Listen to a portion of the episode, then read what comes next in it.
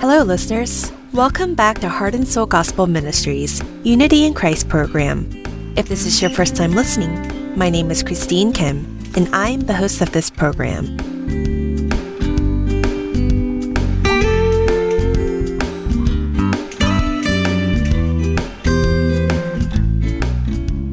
Lately, there have been a couple of words that has been lingering in my head, and it is to wait. Whatever the situation may be, it is never easy to wait. And to be honest, I have a very impatient personality. Even in a situation as little as cooking a cup of instant ramen noodles, where all you have to do is pour hot water into the cup, close the lid for a few minutes and wait, I cannot wait those few minutes and open and close the lid, and eventually, I'll start eating even before the noodles are fully cooked. Especially when I'm on the road driving it is especially hard for me to sit in traffic or to wait at a restaurant for dining. However, waiting in situations such as these are nothing. Can't you agree that the long and treacherous moments of waiting are always a part of life of faith? To be more specific, like when we have to wait for God to answer our prayers.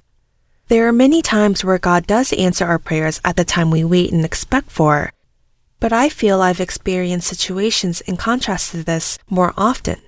Don't you agree? I pray and wait for God to answer, but as I wait and wait, the situation is becoming worse and worse before my eyes, and the more I pray and the more I wait, I cannot hear or see what God's answer may be. Have you ever gone through a situation such as this before? There are many times where we cannot endure or tolerate the time in which we have to wait for our prayers to be answered. I have prayed to God before letting Him know that the situation is urgent, regardless of the fact that I know that He knows the situation better than me. The moment of God's silence, the moment of waiting, how do all of our listeners react during this time?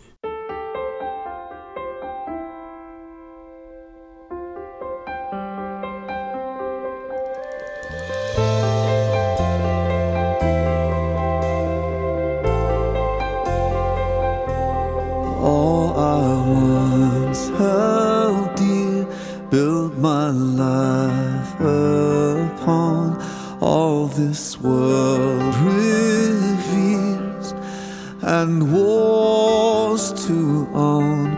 All I once thought gain, I have counted lost, spent, and worthless now compared.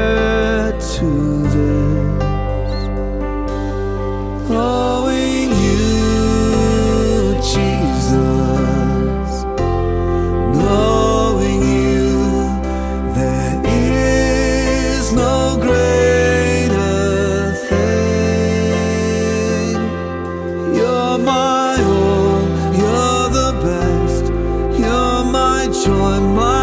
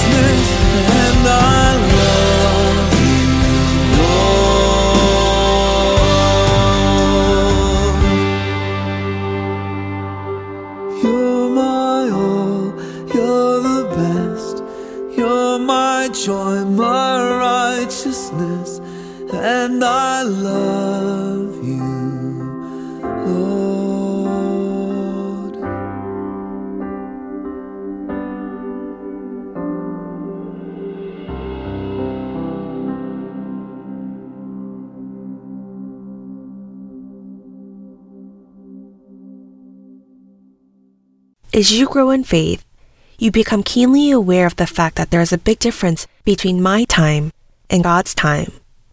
Although Saul was anointed as king by God himself, you can still witness how he changes. During King Saul's second year of reign as king, he chooses 3,000 men of Israel to fight against the Philistines. All the people were called out to join Saul at Gilgal, but there was something about the Philistines. It tells us in the beginning of 1 Samuel chapter 13 that the Philistines gathered 30,000 chariots and 6,000 horsemen and troops like the sand on the seashore in multitude. How do you think the people of Israel felt seeing this before their eyes? They only had 3,000 men without any swords or shields. As anyone can see, this was not even a fight worth fighting. Even if they gave it their best, it was questionable as to if they would even defeat the Philistines. But instead of finding courage, they began to hide in fear. They hid in caves and in holes and in rocks and in tombs and cisterns. Anywhere they could find, they hid. The battle has begun, but the people ran away in fear. It could be any moment now that the Philistines will come raging in, but during that time I cannot even imagine how worried and scared Saul might have been. His last hope was to wait for Samuel. I don't think there was anything that could be done, but for Samuel to hurry up and come before the battle broke loose and to offer a burnt sacrifice up to the Lord seeking for grace and mercy. But for some reason, Samuel does not show up. Even waiting for a whole seven days as he claimed, he still does not come. As little as the people of Israel were in number, they began to scatter away from Saul as they realized that Samuel is not coming.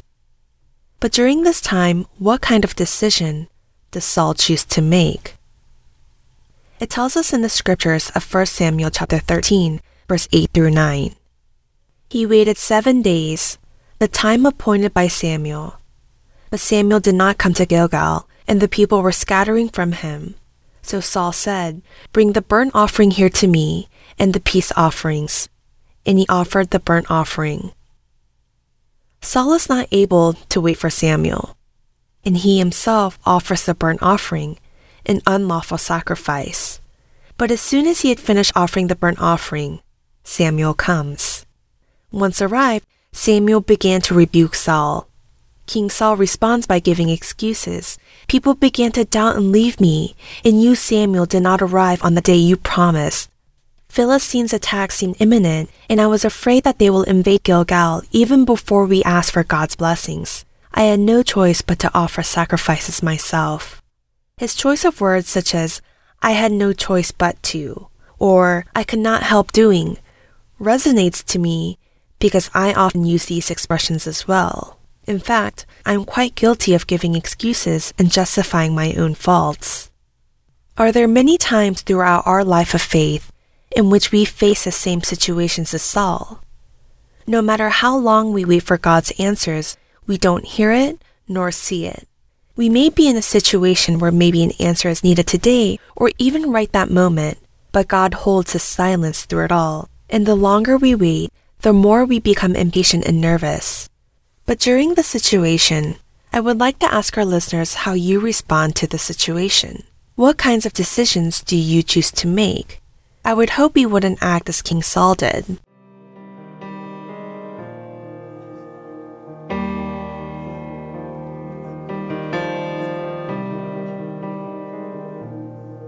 If faith can move the mountains, let the mountains move.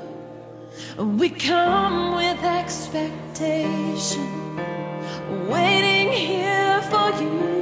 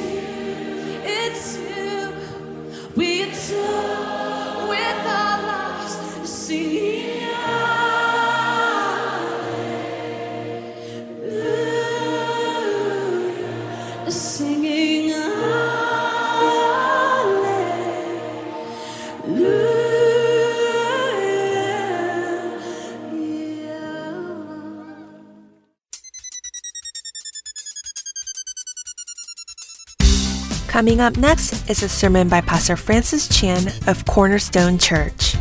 Today's topic is Freedom Found in Faith, Part 1, based on the scriptures of Hebrews 11.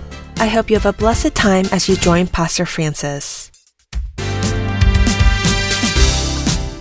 Yeah, you know, a lot of times we'll do something like this. Like I'll introduce someone that's leaving our body to go to another part of the world to go and do something. And we'll introduce them, we'll clap for them. Okay, well, we may stop by your booth. And then it's like, okay, let's move on to sermon time. And that's just kind of weird when you think about it. Because the reality of this, church is not about a sermon. Church is about us being a family, right? A bunch of believers in the sight of God. We're all His children. And now we have a part of our family that's moving away. Now, typically when a part of the family moves away, that becomes the focal point. That becomes, wow, my daughter's going off to college or she's, she's moving, you know, overseas somewhere. You know, let's just spend time loving on them, caring for them. And so, in a sense, I don't want to move on from, hey, Mike and Tippy are leaving us. Let's get into a sermon now. Um, but in a lot of ways, I, I, want this morning to be about making them the sermon and uh, and looking at their lives and and praying for them and caring for them and and learning from them. And that's why we brought them up here. You know, one of the things I've always appreciated about Mike is. Uh, ever since he, he came to know Jesus, it's been his heart. He's been so restless he, he's just like, I gotta do something. He goes, if I can't be a missionary, I remember his words, he says, I'd rather die. I just want to get this message to the end of the earth somehow. This was so big to him. And, and it was just this idea that he wanted to do something that made no sense unless there was a heaven. And that's what faith is. That, that, that's exactly what faith is. Faith is when you do something that makes absolutely no sense unless there's really life after this, this earth. And, and, and I just watched him as he's tried to, uh, he, tried to first be a missionary and actually live in Papua New Guinea and things didn't quite work out. Then it's like, well maybe God wants us to be in Peru to, to help Kevin and Jessica Oates and, and maybe that would work and that didn't quite, maybe it's Uganda and that didn't, and, and now finally, you know, it's like, okay, here it is. This one, the doors are all opening. Okay, so so we're walking through this one. I'm going to be a missionary pilot, and uh, and that's such a rush to me to to just see someone just constantly trying and figure out what is God's. will. Where does He want me? Last weekend I was in Ohio at Tony Hall's church, uh, where he pastors, and uh, he was our worship pastor. He started a church in Ohio. In fact, last year this time, he was like hitting rock bottom. Like, what am I doing out here in Ohio? And uh, just Nothing was coming together like he thought it was going to. And now a year later, you know, I was there last weekend and the place is just absolutely cranking. It's alive. There's a couple hundred people there just worshiping God, excited. But I, I stayed with that guy Corey that uh, Mike was talking about. Corey, Corey and Megan, they were a part of our church. If you guys remember Megan, she used to be a receptionist here. But, but Corey was telling me about, uh, the first time he came to Cornerstone Church and uh, he came to the college ministry and and he knew Mike. Mike and Corey were friends before either of them were Christians. And so Corey shows up to church and Mike's there. And Corey's thinking, what in the world is Mike doing at church? And, uh, you know, and, and, and it's this whole thing of what? He's a Christian now? And, and, and just because of their past lives and everything else, both just kind of blown away that the other person was there. Anyways, Corey now, he's going to go and he's going to be a mechanic for missionary pilots. And so, so now these two are going off and, and one is going to be a mechanic, one is going to be a pilot, and they're going to work together and just serve the missionaries out in the field. And I thought, wow, that's so cool. You know, that, that here are a couple of guys that came to know the Lord and now they're going to the ends of the earth to support the missionaries out there. But I, I, I love that idea. Same thing in Corey. They just both felt like I, I gotta do something more. I mean, Corey left Simi Valley to go help plant this church in, uh, in, uh, in Ohio and things are going wonderful now and now he's going, man, you know what? There's something else. There's something more. Guys, do you ever, um, do you ever feel that way? Because I, I know Mike last couple of years just been working a job here and that restlessness just keeps bugging him. Where he's like, no, this isn't it. There's something more. I found a good job. I could settle down here, make life comfortable, everything else, but there's just something inside me that says, I know I'm serving God. I know I'm doing stuff. I know I'm not in this major sin, but there's something more I'm supposed to do here on this planet. Do you ever feel that way? Do you ever, when you're alone, read the Bible, look at what God's done through average people all throughout history, amazing things, and you think to yourself, I know I've got more of a purpose here on this earth. There's something more I've got to do. Ever? You ever feel that way? You ever just think, oh, I know I'm destined for more. There's something else and I want to find it. And, and to me, it's such a rush when people do find it. I've, I've met some of you who, who say, gosh, you know, I was trying to figure out the ministry and then I, I jumped into this and I just see this new life in you because you're going, okay, this is what I was created for. This is what I'm called to do. Man, I love it when people find that. And, and for some of you, you found it, and for others of you, I, I, think sometimes you have these dreams, you have these aspirations that you believe God's put in your heart, and somehow something holds you back from that, and you never quite let go. And my prayer is that, uh, and I was praying all afternoon yesterday, that this weekend would be different, and that some of you might just release whatever it is that's holding you back and you just start pursuing whatever it is that God wants you to do while you're on this earth, to take some steps of faith, to do some things that don't make any sense outside of heaven. Last week, a, a friend told me about this guy, and you're, you're not going to believe this story, okay? But so let me just tell you, right? Because I didn't believe it when he told me. I had to look it up on the internet, and so research it, everything else, because this was so far fetched. But it's true. Okay, I was at my friend's birthday party. He's turning 35, and, uh, and he tells me about this other guy. He goes, you ever hear this guy, you know, named Dean Karnazes? On his 30th birthday, this guy Dean gets totally drunk. Okay? That's not hard to believe absolutely wasted. Just, you know, he's pounding the beers, then he starts taking shots of tequila, and then he's just like on the verge of vomiting. This bar is right by his house, a few blocks away, so he stumbles back to his house. He sits down on the porch, just trying to keep himself from vomiting, just totally sick, thinks about his life, and he's like, man, look at me.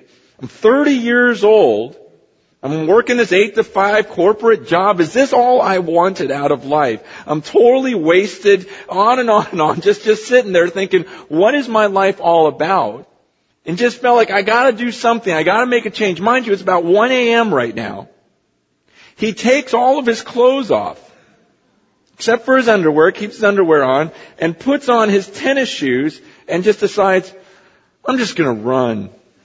Okay? I'm gonna do something. I'm just gonna, he hadn't run in 15 years. He just had this crazy idea. I'm 30 years old. I just feel like running. It's one in the morning. Doesn't matter. I just feel like running. He starts running and running and running. He finally gets to the point where he's ready to collapse. So he calls his wife to pick him up. He had run 30 miles. 30 miles. It was the next morning. The guy had run 30 miles. His wife comes, picks him up. He collapses in the car. And then when he wakes up, he thinks, I think I have a gift. I think, I think I have this amazing ability to run. So he begins running. In fact, most recently, he ran 50 marathons in 50 days.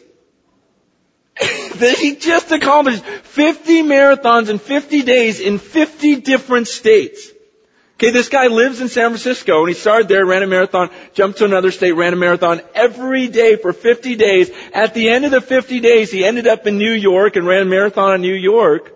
And then he thinks to himself, I still feel pretty good. So he runs home from New York. Okay? And this guy, I mean, you can read about him in these runner magazines. He, he entered this, uh, they have this 199 mile relay race where you take 12 people and you, you run the 199 miles. He figured, I don't need a team. so he runs it by himself. And he's run that race six times now. His record for the most miles, he has the world record for, for running consecutive miles. He ran without stopping 350 miles. It took him, he went three days without sleep. to keep running 350 miles. This guy, what he does is he has a cell phone with him and he'll call and order a pizza.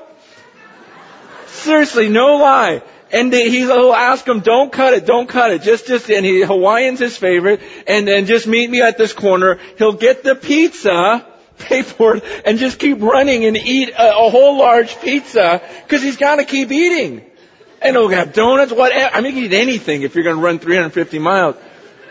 It's just the craziest thought. But I, I, I love that story because I don't know if the guy's a Christian. I don't know a whole lot about him. I, I know he can run. And, and I, I, I was just reading up on this guy. Just nuts. But I love the fact that this guy just was tired of his life and said, I'm just going to try something.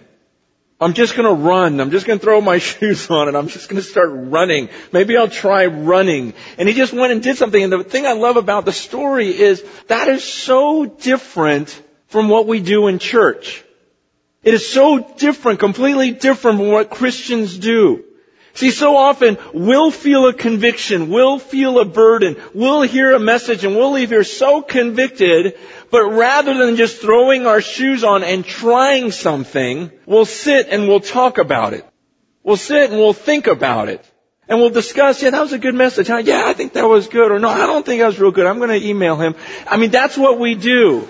We, we sit and we evaluate and we think and we think and we think until eventually the conviction goes away, right? And we forget about it. We turn on the TV and suddenly your mind is in a whole different world and you forget the sermon. You sit in a movie theater for two hours and you're consumed by, you know, some, some crazy plot and suddenly you forget about it. I mean, life just happens, right? You, you, you go home, you're gonna go home today and something crazy is gonna happen and you're just gonna forget the message and you move on. I mean, how often do we as believers just do something, anything, just because there's this restlessness of I've just heard something, I'm convicted by it, I need to just go out and do something. I mean, for example, uh, Joshua Walker gave a great message. I was listening to it on the on the podcast, and I'm going, wow, what a great message. Then in my back of my head, I thought, but what's anyone going to actually do? I mean, he talked about individualism and how, how anti-biblical that is and how we're supposed to be like this family and, and, and, and how God always wanted a, a people, you know, where, where we, we actually care about each other and we display that to the world. But what did we do about that? He talked about materialism and that, that whole consumer mentality and that consumer pornography that we have in the house. And yet what did we do about it? You see, did, did anyone just, just go, you know what? Okay, I'm so convicted, I'm just going to do something, or did we just talk about it and think about it and sit there and try to figure out God's will, and ah, I don't know what His will is, I think I'll just do nothing. See, sometimes we get paralyzed by this whole idea of the will of God. Like, okay, what is his perfect will? Rather than like Mike just go, well, I just gotta do something. Let me try. Let me just go down this road. Maybe I'll go down this road. Maybe I'll go down that road. And let me just see. Let me try something. Let me just throw my shoes on and see. Because the reality is, is as you pursue God, there may come a time when you realize, well, I've got a gift. I've got this untapped potential. See, that's the, the whole goal is that, that one, at some point we go, wow, I, I had no idea. You know, I see Johnny Carl's there who's visiting from uh, Colorado. Remember little Johnny? And, uh, Johnny, you know, I just remember a, few years ago, he goes, man, let's just do something. Let's just, let's just film something. Let's just make a little DVD or something that we give to everyone in the world. You know, let's give them to everyone in Simi Valley. Let's just get the gospel to everyone in Simi Valley. Let's, and we, we just sat and we brought some people into his house and we just sat there brainstorming. What do we do? What do we do? What do we do? Because he's just like, I'm just restless.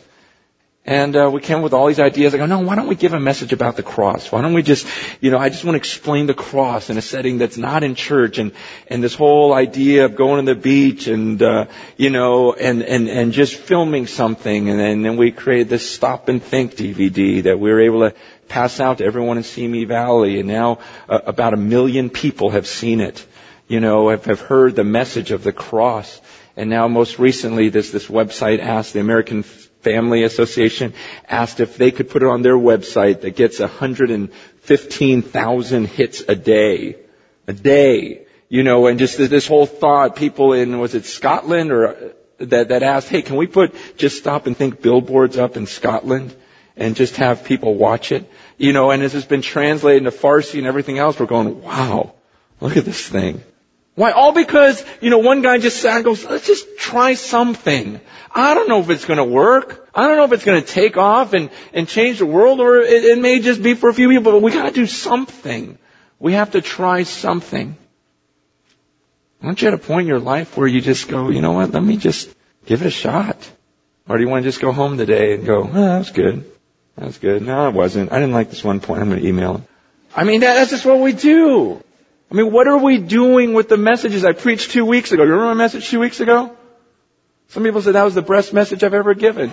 And what have we done since then?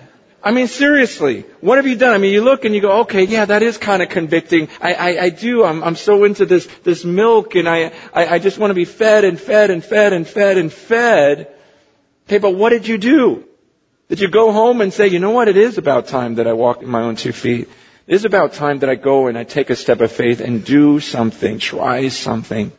You guys, God has been teaching me so much about this. Because I, I believe the worst thing we can do after a message is just sit and try to figure out God's will. Try to figure it out long enough until we lose our conviction. Because I mean, think about it. Think about the parable of the talents. You remember the parable of the talents? Where the master gives his servants, you know, he gives one a certain amount of money, another a certain amount of money, another certain amount. Of, first guy doubles his money, second guy doubles his money, third guy decides to bury his gift in the sand because he doesn't want to lose it. And what happens when the master comes back? He looks at that third guy and you wicked, lazy servant. You didn't do anything. You just, I, I've given you this and you just kind of went on with life as though it didn't exist. You just buried it and then gave it back to me at the end. He calls him wicked and lazy. See, I, I really believe it would have been better for that guy if he tried to invest what he was given and he lost it all. And he goes, man, I gave him my best shot and I lost it all. See, that would have been better than burying it in the sand. At least he tried. Guys, God has so been convicting me about this. And, it, and it's not, not just convicting, but freeing me up to this.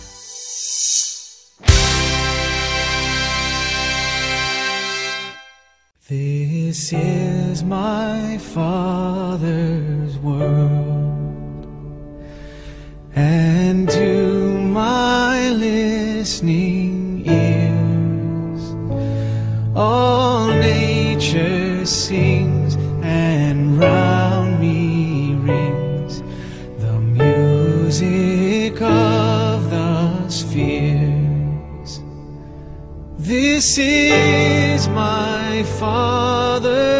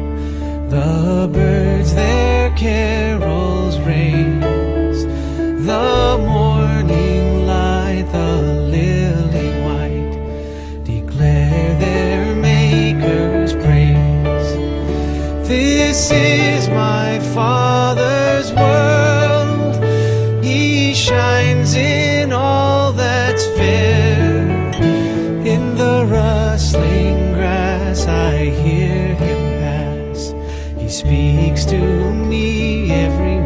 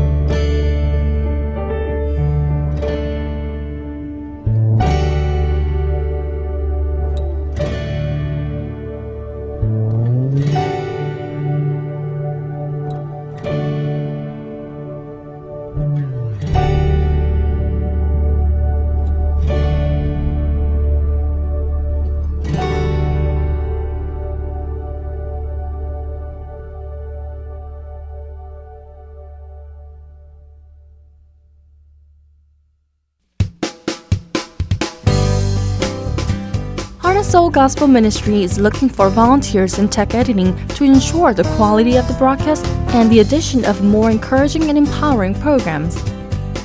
Volunteer hours are three hours a week, and anyone who's had experience with computer before can participate. And don't worry if you're not familiar with the sound editing program. Heart and Soul will provide basic training in editing. So if anyone is interested in helping out our ministry, please contact us at 602 866 8999. Thank you.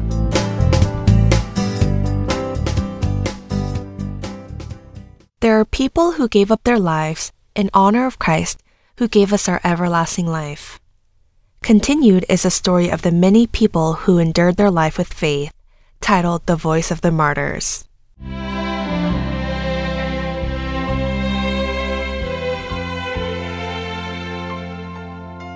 Hello, listeners. This is Rhonda Walker with The Voice of the Martyrs.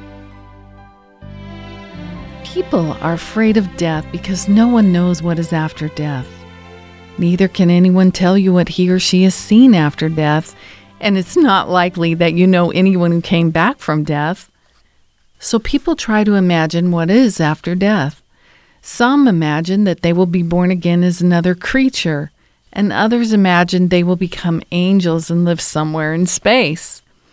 Some conclude that death is simply the end of their existence. All of these imaginations remain to be theories, and none are really true. Only Christians know what is after death because Christians know the person who has experienced death and came back from it. Who is this person? Yes, it's Jesus Christ. Jesus died and overcame death. Because he has experienced death and lived again, he can tell us what is after death, and his words are the only truth we know about death. Some people claim that they have died and come back to life. However, their experiences are often fragmented, and in most cases, they cannot distinguish whether their memories of death were a dream or reality. But Jesus Christ is the Word of God who was present with God when the world was created. He knows everything, including what is after death. In John chapter 5, verses 25 through 29, Jesus said, Truly, truly, I say to you, an hour is coming, and now is here, when the dead will hear the voice of the Son of God, and those who hear will live. For as the Father has life in himself, so he has granted the Son also to have life in himself. And he has given him authority to execute judgment, because he is the Son of Man. Do not marvel at this, for an hour is coming when all who are in the tombs will hear his voice and come out, those who have done good to the resurrection of life, and those who have done evil to the resurrection of judgment. So you see, all of humanity will hear Jesus' voice one day. Even believers in Jesus who have already died will one day hear his voice and be raised back to life again. Jesus declares that those who have done good deeds will rise and live again, while those who have done evil will be found guilty. Here, the action of good and evil is not of moral standards, but of faith in Jesus Christ, the Son of God. This is why in the book of Revelation, chapter 14, verse 13, we read, Blessed are the dead who die in the Lord from now on. Yes, those who die as believers in the Lord are blessed. What about those who reject Christ and die as non believers? Unfortunately, death is no longer a blessing, but a curse. People are afraid of death because nobody can confirm what is beyond death. Christians, however, know what is after death. After death, we will enjoy the blessings of the eternal relationship we have with Christ, who has freed us from our sin. In the 1970s, the Khmer Rouge, who were followers of the Communist Party of Kampuchea, dominated the country of Cambodia and slaughtered countless people especially from 1975 to 1979, which is known as the Killing Fields era, because more than 1.7 million people lost their lives to the Khmer Rouge. As followers of communism, the Khmer Rouge considered religion as the opiate of the people and took actions to abolish Christianity and Christians. In 1978, Haim and his family lost their lives to the Khmer Rouge due to their faith. However, their story did not end there. Let's listen to their story.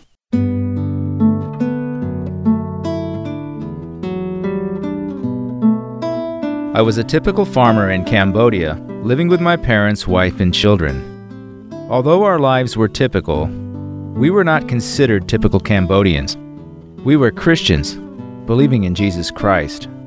Recently, Pol Pot's Khmer Rouge had been massacring people who stood against them. They were especially ruthless to Christians. As I heard stories of fellow Christians being slaughtered, I expected that my day was coming closer and closer. I prayed that I would take my turn calmly and confidently in the name of Jesus when that day came. Under the blazing sun, I saw a group of armed forces in black approaching our village. They must be Khmer Rouge soldiers, mostly teenagers. As they approached our village, they began to grab civilians. I heard screams, and before I knew it, they had grabbed me too. My parents' wife and the rest of my family were tied up and brought to the execution ground called the Ville Somlap, or the Killing Fields. There were big holes in the grounds filled with the odor of rotting bodies. Young soldiers in their teens called us Christians, the old dandruff, the bad bloods, and the enemies of the glorious revolution. They ordered us to dig large graves where our own bodies would be buried. As we dug the holes, we prepared for our own death by praying for each other.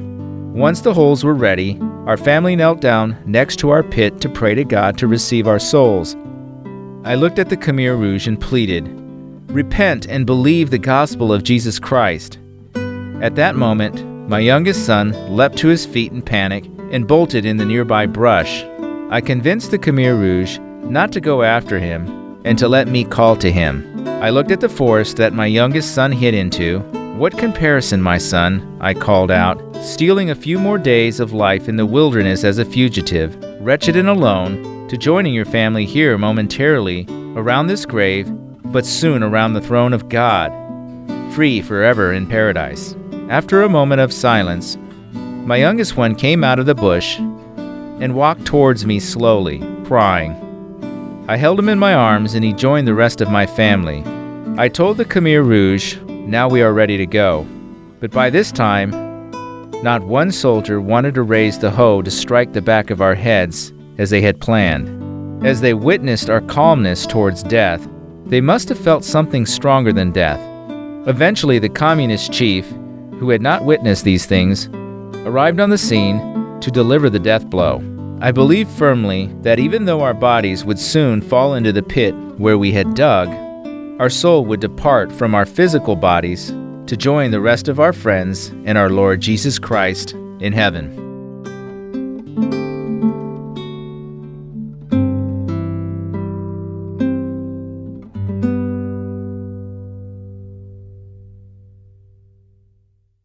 Haim and his family lost their lives on earth at the hands of the communist Khmer Rouge chief.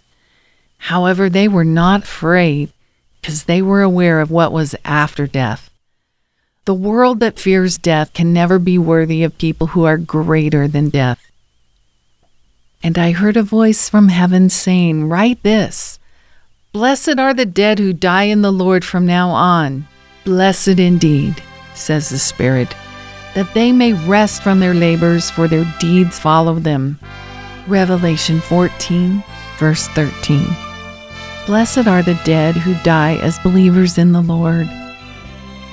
We now conclude this week's episode of The Voice of the Martyrs.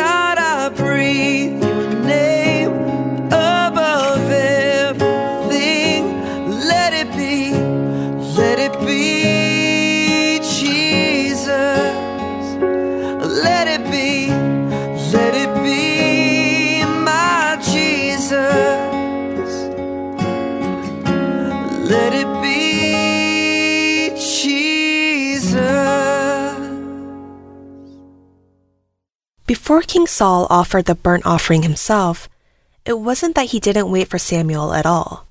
He waited the whole seven days that Samuel appointed. However, as Samuel did not come within the given time frame, Saul was not able to wait any longer and offered an unlawful sacrifice. Samuel rebukes King Saul and says, You have done foolishly. And he continues to tell him that the Lord has sought out a man after his own heart, and the Lord has commanded him to be prince over his people, because you have not kept what the Lord has commanded you. Saul might have thought, well, I've waited a whole seven days during this dangerous situation, so I think I've done the best I could. But we know that there is no justification that can be given for his actions, and we can say this because 99% obedience is still disobedience to God. He wants even that last 1% of obedience from us. If we cannot wait for God's timing and cannot wait for His promise to us and act before He does, then this ultimately leads to our actions of disobedience. We see that waiting is hard, but in reality, God has waited longer for us. Through our repeated acts of disobedience, He has waited patiently for us to come back to Him. Until the day He is glorified, He waits for us, and as He does, He continues to work in our lives, molding us and changing us to live as His children. Although God's answers to our prayers may be longer than we anticipate, I hope that all of our listeners may have the faith to wait patiently in obedience. We will now wrap up Unity in Christ. Thank you for listening, as it has been my pleasure. I hope to see you this time next week, and God bless.